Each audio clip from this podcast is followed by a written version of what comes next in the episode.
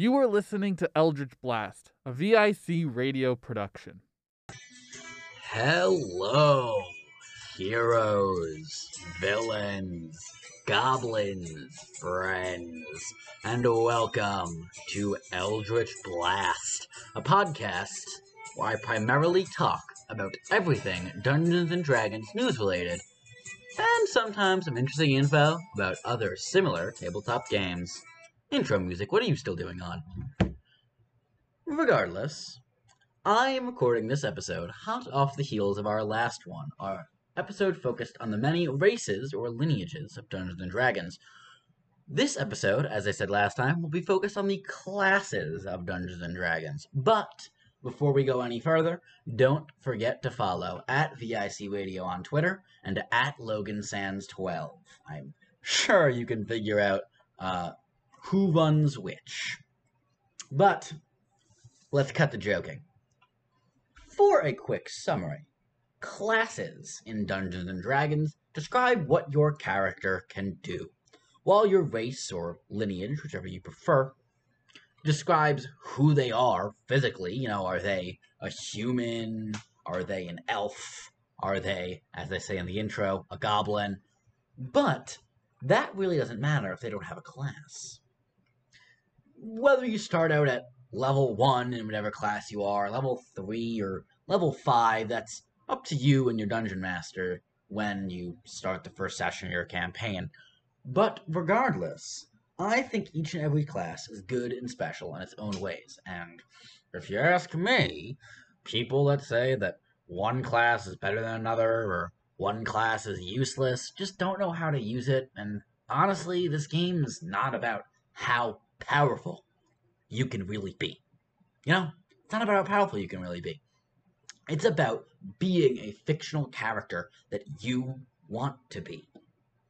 So who cares if they can't fire a bow better than Robin Hood? You know, you have fun role playing as them.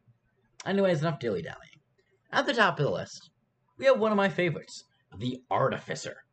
It doesn't quite fit in every setting, but Artificers are known for being able to look at magic and say, I'm adding science to that. The different subclasses of the Artificer are the Alchemist, the Armorer, the Artillerist, and the Battlesmith. But, no matter which you pick, the Artificer is special for its ability to create magical items. Just like that. Just like with a set of Tinkerer's tools or blacksmith tools, whatever you have proficiency in, really. They can use a bit of magic but their real specialties come from those machines. Next up, a far cry from Artificer, Barbarian. Barbarian sacrifice defense and heavy armor and strategy for the fighters because what they do is they pick up an axe, they get so angry that they take less damage from enemy attacks, and they swing that axe as hard as they can. Some examples of subclasses are the Path of the Berserker, the path of the totem warrior, and the path of the zealot. I talked about melancholy last episode. He's a path of zealot barbarian. After that, another Far Cry, and another fan favorite of many D&D players. There's a lot of theater kids in this field. The Bard. The Bard is primarily a magic user, unlike the Artificer, who can only kinda do magic. But Bards are known for their playing of instruments, whether it be a lute, a flute, or if your DM is cool with it, a kazoo. And their subclasses the College of Valor, the College of Eloquence, and the College of Glamour for those who just want to be a one way model. Don't worry, I get it. Let's keep moving, let's keep moving. Technically, there is an officially licensed class called the Blood Hunter but that's homebrew, and I don't really cover homebrew here. I mean, I know I say a lot. Know, it's up to you and your DM what you want to add to your games, but the Blood Hunter is a class added by Matthew Mercer, a very well-known dungeon master who runs a man, what would you even call it? D and D show called Critical Role. I guess it's a Twitch stream primarily. Regardless, look into it if you find it interesting, but I don't really know too much about it. So let's move on to the Cleric. This is not just a holy healer. The cleric can be anything. Sure, yes, they all get their power from some type of holy source like a god or a goddess or some form of deity. But the cleric can be anything. War domain clerics are frontline fighters that use their magic to buff themselves and their allies, making them more defensive and more powerful. Forge domain clerics are all about the armor class. I have a Warforged Forge domain cleric sitting in, uh, you know, my, uh, sitting up the pipes, if you will, you know, in the wings. And, uh, he has an armor class of 21 at third level. Are you serious? That means if a kobold tried to attack him with a dagger, it'd have to roll a 19 just to hit him. Well, I mean, natural 20s aside. Regardless, the clerics also have the knowledge domain, the life domain, and the nature domain. So they are versatile, and I love them. Next up, we have our friends of nature, the druids. Druids can turn into animals for short periods of time, but they're primarily focused on their nature magic. They have a lot of spells that only they can learn. Some examples of subclasses are the Circle of the Land, the Circle of the Moon, and for people who want to just be a crazy old mushroom man, the Circle of Spores. Ah, yes, the classic D&D character comes next, the fighter. I mean, come on. This is what people think of when they think of Dungeons and Dragons. Sword, shield, plate mail, the helmet with the little feathers on the back. You know, commanding allies in battle, valiantly slaying dragons.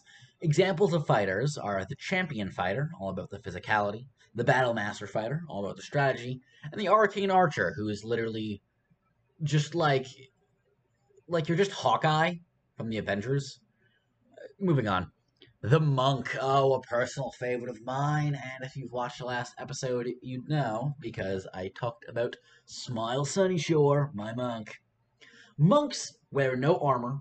They usually use no weapons uh, other than like darts, maybe, because they're not great at fighting enemies that can fly or that are far away.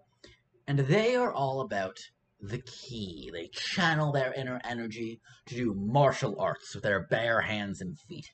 You can disarm a fighter, you can disarm a barbarian, but you cannot disarm a monk of the way of the Kensei, a way of the long death, or the way of the open hand.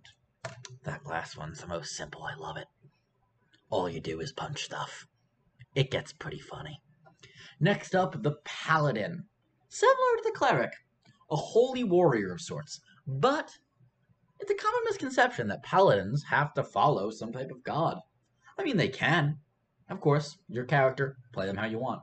But paladins more follow an oath, a dedication. And if they break that oath, that dedication, then, well, you can technically no longer be a paladin.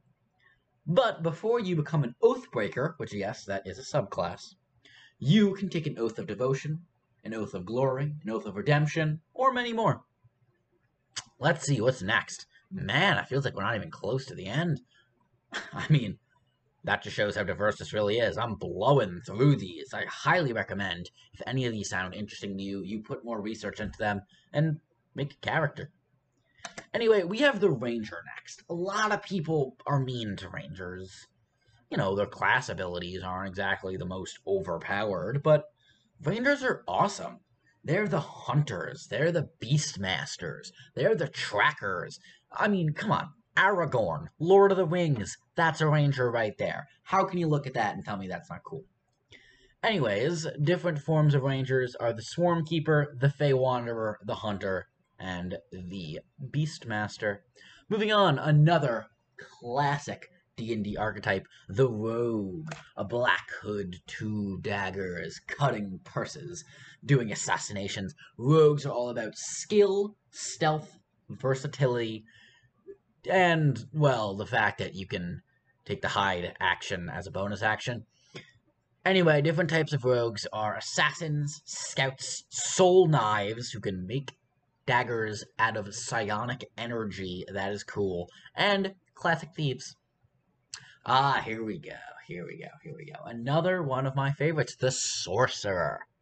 You see, the wizard, which we'll get to in a moment, might get their magic from studying in a library for a couple decades, few years, few centuries, depending on the uh, the lineage. But sorcerers are born with their magic. They have to hone it from within. Maybe your ancestor was a dragon, and you're a draconic bloodline sorcerer. Or maybe your bloodline is somehow connected to a plane full of sentient robots, and you're a clockwork soul sorcerer. Maybe you just got lucky and you're a wild magic sorcerer. Aha! Another one of the primary magic users comes up next the Warlock. Warlocks are all about seeking ancient knowledge. Your magic comes from a great entity that has gifted you power an archfey, a fiend, an ancient genie, a sentient sword. Hexblade, uh, for your information. But warlocks are a very interesting class. They don't get as many spell slots every other magic user. No, they have a very limited amount. And their true power comes from their invocations, innate abilities that are granted to them by their patrons. For instance, one of them just lets you read any form of writing. Another one lets you speak to animals at will. My personal favorite, though, is probably the one that just lets you take that cantrip that does 1d10 force damage that you can only take as a warlock and have it do an extra amount of damage equal to your charisma modifier. So, uh, sorry, barbarian, you might be off the menu when it comes to finding heavy damage dealers for the team. And last, but certainly not least on our list, we have the wizard. Wizards are your classic magic user. They might be fragile, and many of them aren't very strong, or, you know, have a hardy constitution. But wizards are the most versatile of magic users. They're not just fireball machines. I'm sorry. I know everyone loves casting fireball. It's really fun. But wizards can do anything. There's so many wizard subclasses because there's at least one wizard subclass for each school of magic and then some. You want to be a fortune teller? School of divination. You want to be a protector of the weak? School of abjuration. You want to raise the dead? School of necromancy. Or if you want to just cast fireball, yeah, you know, there's the school of evocation. Anyways, as I said, I'm begging you to research some of these classes. I barely got a joke or two off about some of these in the time I have allotted for myself. But just for the record, my favorite classes are Wizard, Sorcerer, Monk, and Paladin. But your favorite class is up to you. And now, I think it's just about time for us to end off today. Listeners, that's all the time we have for today.